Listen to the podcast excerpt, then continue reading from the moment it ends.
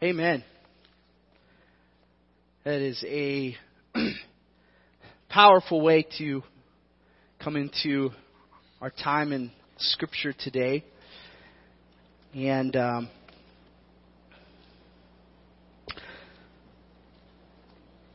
we're going a little bit different direction today than I had originally intended. And um, I'm confident in what God is going to do and what He's going to teach and proclaim. And so we're just going to trust His Word today to do the talking. And um,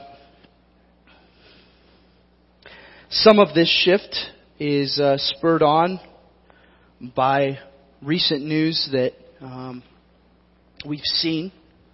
And others of it is just a reality of where we're at as the church, not just in Canton, but around the world and even more specifically, I would state here in the U.S. I don't know if you're aware of it, but in the past week, there were three mass shootings in our country. One in California last Sunday, where three were killed and 15 were injured. One yesterday morning in El Paso, Texas, where 20 were killed and 26 were injured. And then late last night, early this morning, yet another one in Columbus, Ohio, or Dayton, Ohio, I'm sorry, where nine were killed and 26 were injured. And this has become something that is far too common. And when things like this become common, we become apathetic, as we have talked about the last month. And my fear is that the more this happens, the more tragedy like this takes place, the more calloused we will become. And yet we recognize in the truth of scripture that God is near to the brokenhearted. And that when people mourn, the church should mourn. And when there's people hurting, that we should hurt. And so as we come to scripture today, I don't want to just gloss over these realities and move on as if nothing has happened. And while there is a balance, church, where we step back and we go, we cannot allow ourselves to be defined and burdened consistently by wickedness or evil because we know we have a Savior there still should be this recognition in and of ourselves that we hurt with those who hurt. And that when people around us, whether they are a part of the church or not, are in pain, that we extend the same grace and love and care that Jesus himself has extended to us. And so I want to open this morning and just pray not just for those who are feeling the after effects of such devastation and hurt and pain, but for us as well that we would indeed be aware and recognize when people are hurting and not just recognize, but that we would be even further encouraged by what we know from God's Word. And we're going to see here in a minute how we should respond. Because I don't know about you, but I get really weary of so many people saying, I'll just pray for you. And the church has got to move beyond the staple of passive action and rather make a stance and say, no, we are going to be different from the rest of culture. We're going to do something about it regardless of what political side of the argument you are on. We're united in Christ. And so I want us to pray that our focus, as Hebrews 12 calls us to, would be fixed on Jesus, the author and perfecter of our faith who for the joy that was set before him endured the cross, despising the shame, was seated at the right hand of the throne of God. So let's pray together this morning. Father, we come before you and God, I am, I am burdened. I am burdened by the wickedness that surrounds us. And Lord, I am burdened by our own tendency to become apathetic in our thoughts, in our intentions. God, forgive us for the ways that we profane the gospel of Jesus in instances like these where we make it more about ourselves than we make it about the hurting, broken, lost world around us. May we be a church that changes the tide in the midst of a cultural stream that is moving more and more towards a post-Christian world.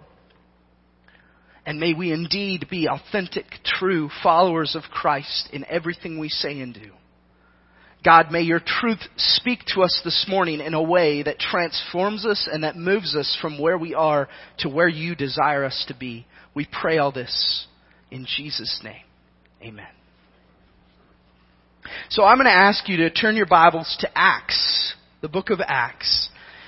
And we're going to be undergirding everything for the next month with a foundation laid in Acts, but then we're gonna spend a majority of our time today in Romans chapter 12. And the book of Acts comes right after the Gospels, what we identify as the Gospels. And when you hear that term, it can mean one of two things, alright? At the core, it means the same thing, but when we say gospel, we mean good news. Everyone say good news.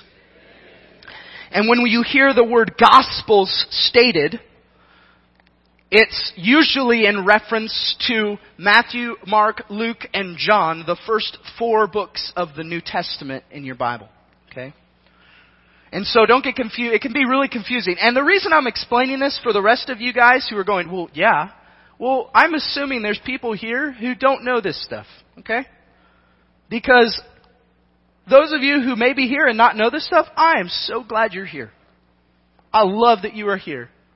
And I want to do everything I can to not assume you know things and leave you feeling excluded from the rest of this teaching, okay? So if you're, if you're new here and I say something and you're like, I have no idea what that means, talk to me afterwards.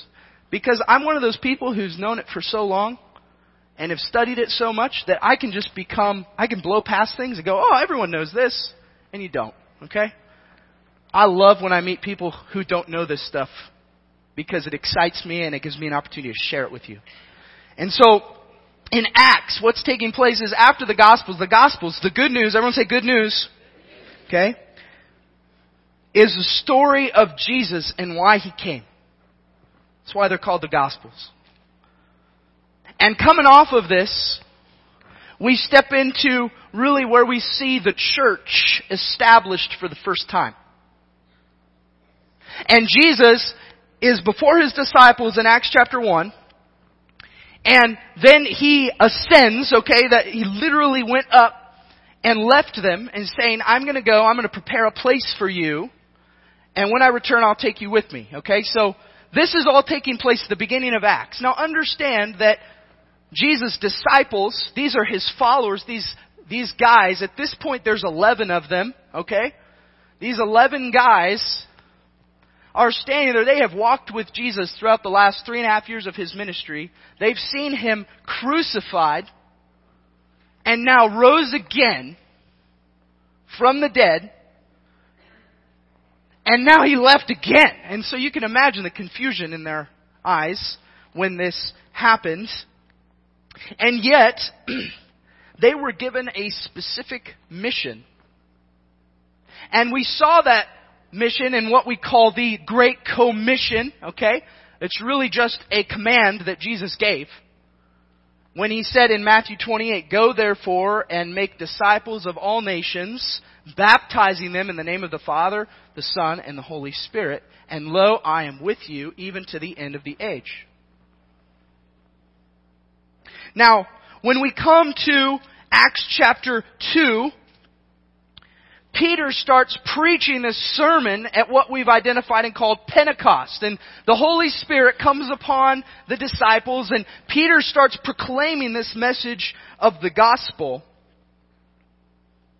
And I want to pick this message he's sharing up in verse 36 of Acts chapter 2, just to give you an idea of the response and specifically what he was stating here. When he says, let all the house of Israel therefore know for certain that God has made him both Lord and Christ, this Jesus, whom you crucified. Now he spent this whole time talking about Jesus' ministry, Jesus' life. I would encourage you to read the whole of Acts chapter 2 on your own and understand the entirety of what he was proclaiming. But really what he was hammering down to the wire in this moment is you are responsible for Jesus' death. And really at the core we could recognize based on our understanding of Romans 3 and Romans 6, which says all have sinned and fall short of the glory of God. And the wages of sin is death, but the gift of God is what? Eternal life through Jesus. Okay? And at the core of that, Jesus had to die because you and I are sinners. So it's logical for us to make the connection that if we have not sinned, okay, and this goes all the way back to the Garden of Eden in Genesis with Adam and Eve, if we had not sinned, Jesus would not have had to die. But we believe God is just, okay, everyone say God is just. And because God is just, it required that the penalty be paid. The wages of sin is death. And so in light of that, the recognition here, this Jesus whom you crucified, it begs two responses. Either I don't care or whoa, wait a minute. In verse 37 it says, Now when they had heard this, they were cut to the heart and said to Peter and the rest of the apostles, Brothers, what shall we do? And Peter said to them, Repent and be baptized, every one of you, in the name of Jesus Christ for the forgiveness of your sins, and you will receive the gift of the Holy Spirit. For the promise is for you and for your children and for all who are far off. You get that? You, do you understand that? It is for you, for your children, and for all who are far off. Everyone whom the Lord our God calls to himself. And with many other words he bore witness and continued to exhort them, saying, Save yourself from this crooked generation. So those who received his word were baptized, and there were added that day about 3,000 souls. 3,000 people heard the gospel. Everyone say good news and they recognized in and of themselves that I need to make a decision here, they asked the question, what shall we do? And Peter said, repent and be baptized, every one of you, in the name of Jesus Christ for the forgiveness of your sins. Now, the interesting thing is that itself, in and of itself, would preach a great evangelistic message where we say, this is the gospel, the good news that Jesus came and died and rose again so that you and I can walk in newness of life. But one of the hesitations there is that it didn't stop there. Instead, it went on and we see a transformation that takes place not just in the individual's life, but communally in the whole corporate setting of what's going on. And this is where we step into how this ties into authentic, real, true community. In verse 42 where it says, And they devoted themselves to the apostles' teaching and the fellowship, to the breaking of bread and the prayers. And awe came upon every soul, and many wonders and signs were being done through the apostles. And all who believed were together and had all things in common. And they were selling their possessions and belongings and distributing the proceeds to all as any had need. And day by day, attending the temple together and breaking bread in their homes, they received their food with glad and generous hearts, praising God and having favor with all people. And the Lord added to their number day by day those who were being saved. Now this is, this is an authentic picture of true community. Now the, the bigger question there is, however, what is at the root of this community? What is at the root of this transformation? And that brings me to what our main focal point of today is. And that is that authentic community is rooted in the gospel. Authentic community is rooted in the gospel. Okay? Now I want you to turn to your neighbor and I want you to tell them that right now. Okay? Turn and say, authentic community is rooted in the gospel. Just say that. Just so we're all clear. Okay? And based on what we've stated previously, gospel means what? What is it? Good news. Okay? Now I want you to turn with me to Romans 12. Because this is where I want to emphasize this today.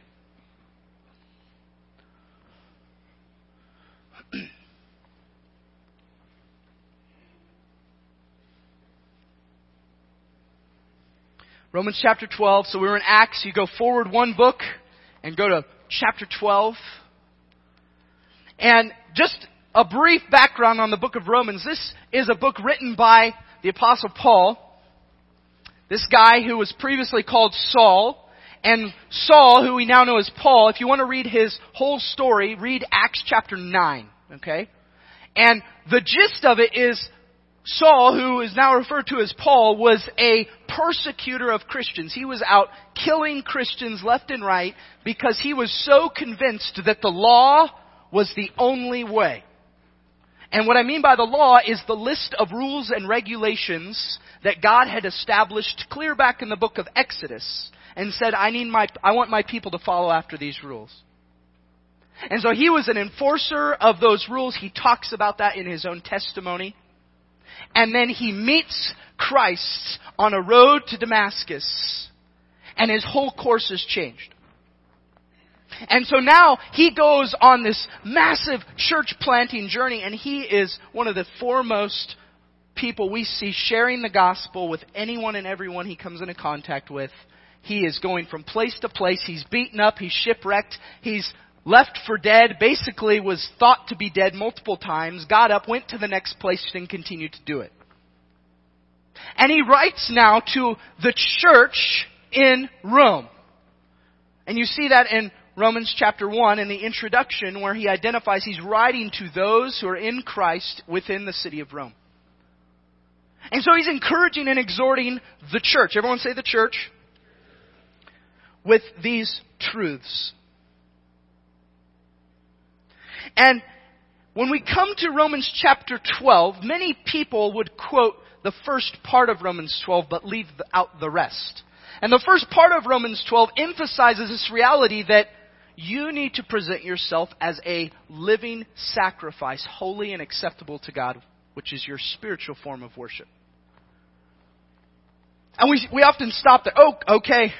I'm going to be self-sacrificial. I'm going to give up the things that I love, the things that I know, the things that I, I'm going to pursue Jesus. Well, what we don't often do is go to the next part of this, which gives a lot more detail. And so I want us to look specifically at verses 9 through 21 today.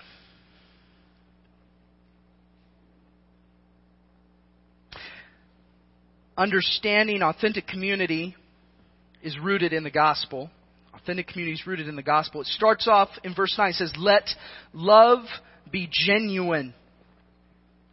Abhor what is evil. Hold fast to what is good. Love one another with brotherly affection. Outdo one another in showing honor. Now I want to pause there for a minute and understand in these first couple of verses that authentic community rooted in the gospel is built on a foundation of authentic love. It's built upon a foundation of authentic love. This very verse starts off in verse 9, let love be genuine. Now, if you were to ask someone what genuine means, it means authentic, real, true. This is the real deal. What's even more interesting, so, for those of you who aren't aware, the word love in the Greek language is a complicated word because there's three different forms of it. And so while we have one word in our English language for love, with multiple meanings, they have three different words for love, each one with their own meaning.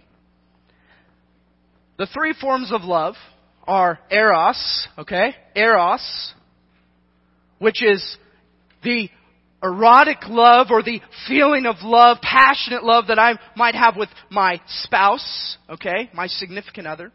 There is phileo love, which is a brotherly kind of love that I would have. And then there is agape love. And agape love happens to be the word that's used here when it says, let love be genuine. The other instance where this word is used happens to be in the very love that Jesus has for us, that God has for us through Christ.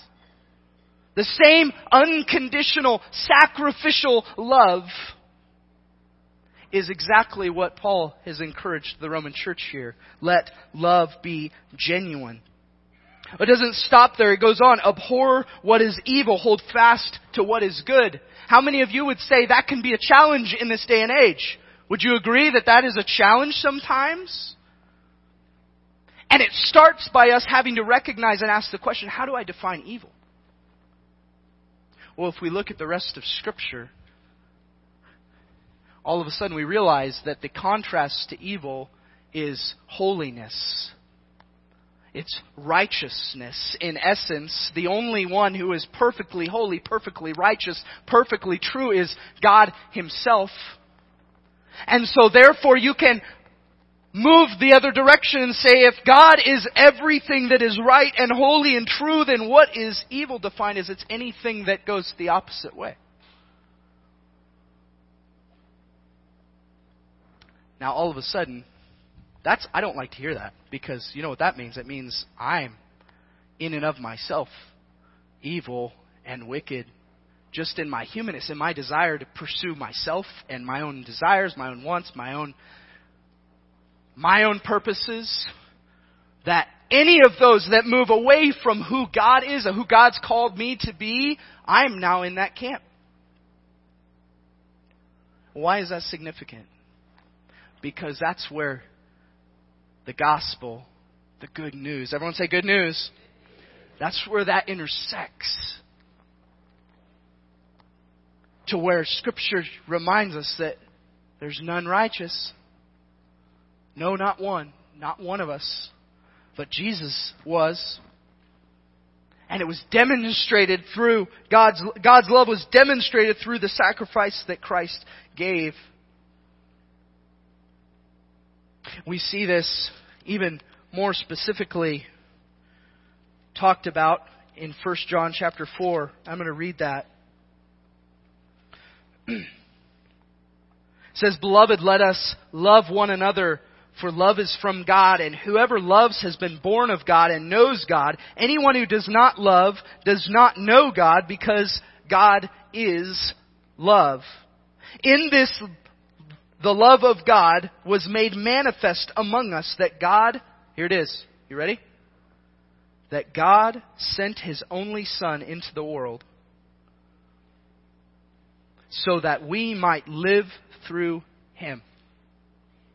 In this is love. Not that we have loved God, but that He loved us and sent His Son to be the propitiation for our sins.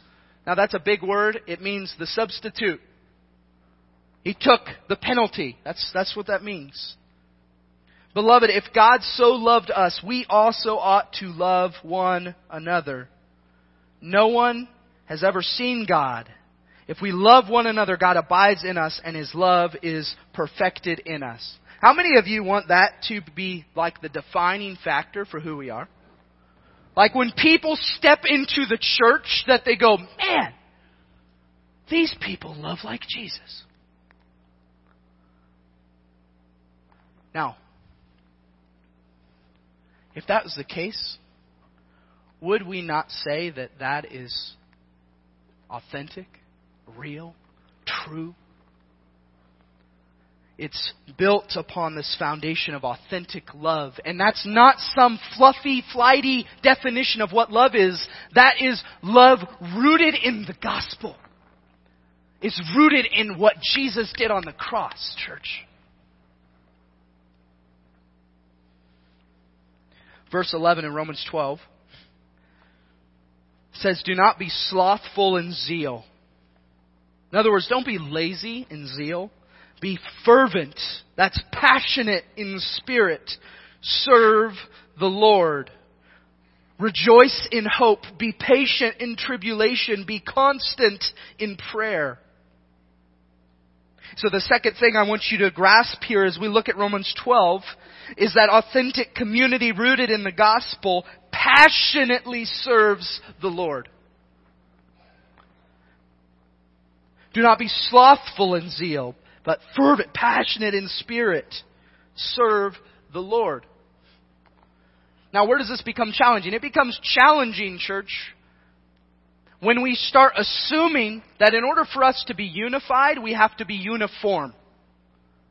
Okay? Unity does not equal uniformity. And in fact, the other way is true. Uniformity does not equal unity either. What I mean by that is this reality that we could all look the same and act the same and not be unified. And at the same time, what we see in scripture is this model of community that none of us are the same, but we're all united. Under what? Rooted into the gospel. Rooted into the truth of who Jesus is. And the cool thing about that is that means that God hasn't called me to be like my other brother in Christ. And He hasn't called you to be like me. Rather, He's called all of us to the same mission that's rooted back into Jesus. And I saw a great illustration of this once, where a, pastor stood on stage and he held up, have you ever seen those cool utensils in your kitchen? Most of you may have them, where you can literally slice an entire apple at one time. It's amazing. I didn't have this as a kid until I got a little bit older. And then this, all of a sudden we had one in our kitchen. It was like my favorite thing to do, even if I didn't want an apple. Because you just felt so powerful. It's just, it's sliced and cored. The core, you pull it out of the middle. Now, you don't want to know another cool tool? Is a cheese grater. You take a whole giant block of cheese and turn it into shredded cheese. I always thought the coolest cheese graters were the ones they have at Olive Garden where they come out and they're like, would you like some cheese? and if you if you if the first time you're there, you you think they're to stop, but they're waiting for you to tell them. You know what I'm talking about? And it's just pot, all of a sudden, it's, well, okay, that's enough. All right.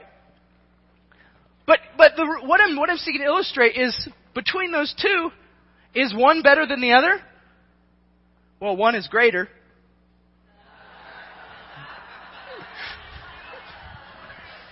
No, that was dumb. Okay. But the reality is, it would be silly for us to take one and say, oh, the cheese grater can't slice the apple. Or I, if I'm like this apple slicer, I can't do what the cheese grater does. Well, yeah, but look what you did to the apple. This is amazing. And all I'm illustrating here is we can be united and should be united under one common thing. And that's the fact that you and I are all sinners. And we all need a Savior. And we root back into that. We say, man, I'm going to pursue what God has gifted me in. And I'm going to serve the Lord passionately. I'm not going to be lazy in my zeal for these things because of what Jesus has already done for me. And there's community in that. Look at verse 13. Says, Contribute to the needs of the saints and seek to show hospitality. And what we can grasp from that is that authentic community is sensitive to needs. Church, there are so many needs right outside these doors. And there are some people who are seeking to meet those specific needs. They're seeking to root into those. And man, we should be excited when we see someone else who's rooting into a need and they're saying, oh, look at what's happening. And it should motivate the rest of us to go, oh, where is my niche? What has God gifted me in? I'm, I want to jump in here and I'm going to serve. I'm going to be passionate about it. I'm going to root into these because I know what Jesus has already done for me. Authentic community is sensitive to needs. Look at verse 14. Says, Bless those who persecute you. Bless and do not curse them. Rejoice with those who rejoice. Weep with those who weep. Live in harmony with one another. Do not be haughty, but associate with the lowly. Never be wise in your own sight. Repay no one evil for evil, but give thought to do what is honorable in the sight of all. If possible, so far as it depends on you, live peaceably with all. Beloved, never avenge yourselves, but leave it to the wrath of God. For it is written, Vengeance is mine, I will repay, says the Lord. To the contrary, if your enemy is hungry, feed him. If he is thirsty, give him something to drink, for by so doing you will heap burning coals on his head. Do not be overcome with evil, but overcome evil with good. Now, the thing I want to emphasize to you in the last large section of that chapter is that authentic community rooted in the gospel is marked by humility. It's marked by humility. What do, what do I mean by that? Well, what I mean by that is that those who f- believe in the name of Jesus to be saved have no reason to believe that they have done anything to deserve that of their own will. How much would be enough? How much good would I need to do to outweigh the bad stuff that I've done or the, the selfish things that I've pursued? What is it that I would need to do to make up for all of that? The reality is, we easily come to the conclusion that it would never be enough. It would never be enough. And yet, in the midst of this, there's a humility that should come from me recognizing, even though I'm not enough, Jesus was, and He died for me. And he didn't, he didn't, he didn't have to. God, God didn't have to send his son. God could have wiped everyone out and said, I'm done with this.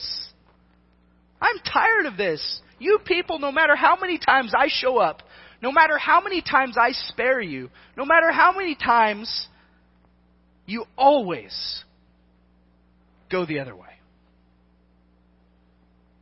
Do you, do you see how God has no reason, logical reason to say, I'm going to I'm going to save you. And I'm not just going to save you from the stuff here. I'm eternally going to save you. You're, you're going to be with me forever. And so then, in light of that, community, authentic community rooted in the gospel, reads a section of scripture that says, if your enemy is hungry, feed him. If he's thirsty, give him something to drink, for by so doing you will heap burning coals on his head. The rest of our culture, church, will look at that and go, Are you loony? Are you crazy? Do you have any idea what this person has done to me? I feel like I have that same conversation with my kids all the time. Do you know what she did to me? Can you believe that?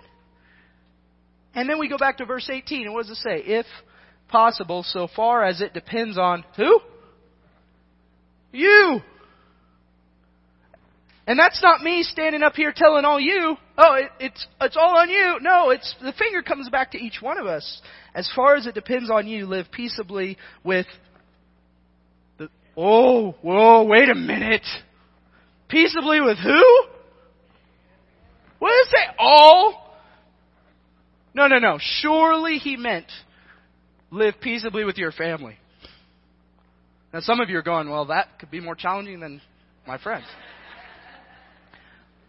Or maybe, maybe the other side, you're going, wait, oh, surely he means live peaceably with just each other. Well, that's not what he specifies, is it? He could have said, as far as it depends on you, live peaceably with each other. He didn't say that. It's with all. That, that takes a special kind of humility, church. And I'm telling you, to live in harmony with one another, verse 16. To bless those who persecute you, verse 14. And even to rejoice with those who rejoice and weep with those who weep takes a measure of humility. And churches should be motivated by our recognition of what Jesus already did for us. And if we try to form community any other way, it's going to fall short. Why is it going to fall short? Because any other aspect of community is rooted in my wants. It's rooted in my desires. Yes, I can have fellowship and friendships outside of the community of faith. There are people who could testify that all over the place. But what happens in a standard, non-Christian, non-rooted in the gospel community when someone wrongs someone else? What do we do? I'm done with that. I'm going to do what's best for me. And that person is not best for me. I'll do my thing. Or when we face evil and wickedness like what we've seen in the last week. The tendency of broader culture is to maybe verbally care for a season, but then man, we, we work that and change it to our own benefit to further whatever agenda we want to push or further. And I, I'm not just saying that because that's what the news does. I'm saying that's because I, I hear brothers and sisters in Christ who do the same thing. I, I'm guilty of doing the same thing. And yet, when I recognize who Jesus is, and I recognize what He has done for me, what He's done for you, and what He's done for every person, every wicked. Do you hear this, church? The gospel is not just for those who are okay people. That's what we saw in Acts, wasn't it? It's for you, for your children, and for all who are far off. Do we pray that? For those who are so deeply ingrained into wickedness, do we pray that they would come to faith in Christ? Do we hope and long that they would be with Jesus? That we would worship the one true God together? Some, do we pray that? I fear that we don't. And, church, when we don't, we're in danger of becoming calloused, not just to the wickedness around us, but to the very gospel by which we're saved. And so, how do we apply this? How do we apply these truths? Because this is challenging. And, church, I got to tell you, this is an extremely intense challenge to me this morning as I think about and resonate with the reality of what we see amongst our culture. I'm with you in your burdens and your cares about how this is working out. I am with you in the desire to see things changed, but we will not change anything just sitting here. Authentic community is rooted in the gospel, and we're going to see so many other aspects of that to come. But verse 21 is a great application point in Romans 12, where it simply says, Do not be overcome by evil, but overcome evil with good. What does that mean? Well, if I'm overcome by evil, it means I've chosen to let evil or wickedness be the driving force in my life. How could that happen? Well, if I get more of my source of truth from the news than I do from the Word of God, chances are I'm going to allow myself to be overcome by evil. If I allow my community of people around me to be rooted in the world rather than rooted in Christ, I'm going to preface that not saying you should only have friends or community with people who are in, in Christ. Rather, what I'm saying is the more we understand the mission that God has given us as the church, the more crazy we will seem to people outside the church, and so the more naturally you will be drawn to a community of people who share the same mission. Unified. Not uniform, unified. Do not be overcome by evil, but overcome evil with good. What's the demonstration of that good? It's Christ's sacrifice. It's the humility he showed when he went to the cross while we were still sinners, Romans 5. Not while we were good or good enough, while we were still sinners, Christ died for us. So process that. Think about how that is lived out in your own life. Reread Romans 12. Read Acts 2. Challenge yourself with those questions. Because if this stuff is real, and it is, it's around us, how we respond is so important. So I'm going to ask the worship team to come. And as they come, and we close today,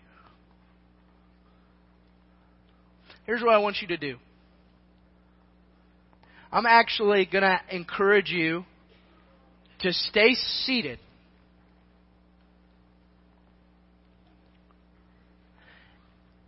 and we're going to sing this song. But maybe you just need to use this time to reflect and to think about how this looks practically in your setting today.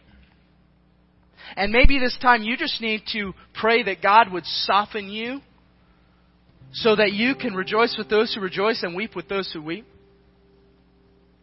And maybe this is an opportunity for you to evaluate the community that you're a part of. Am I passionately serving? Am I, am I doing what God has called me to do? Or am I a cheese grater trying to be an apple slicer? Okay? But more importantly, some of you here today need to evaluate and go, what is at the root of what I desire at all? Is it myself? Is it my ambitions, my, my own drive, my own sense of worth comes from my accomplishments? Or is it rooted in Jesus? And that's the starting place. If you haven't made that decision, that's got to be where you start. And maybe you're just struggling with all of this. Maybe the weight of this is burdening you too, or the weight of something else, and you're going, ah, oh, I, I have got to just surrender this. I've got to give this up to God.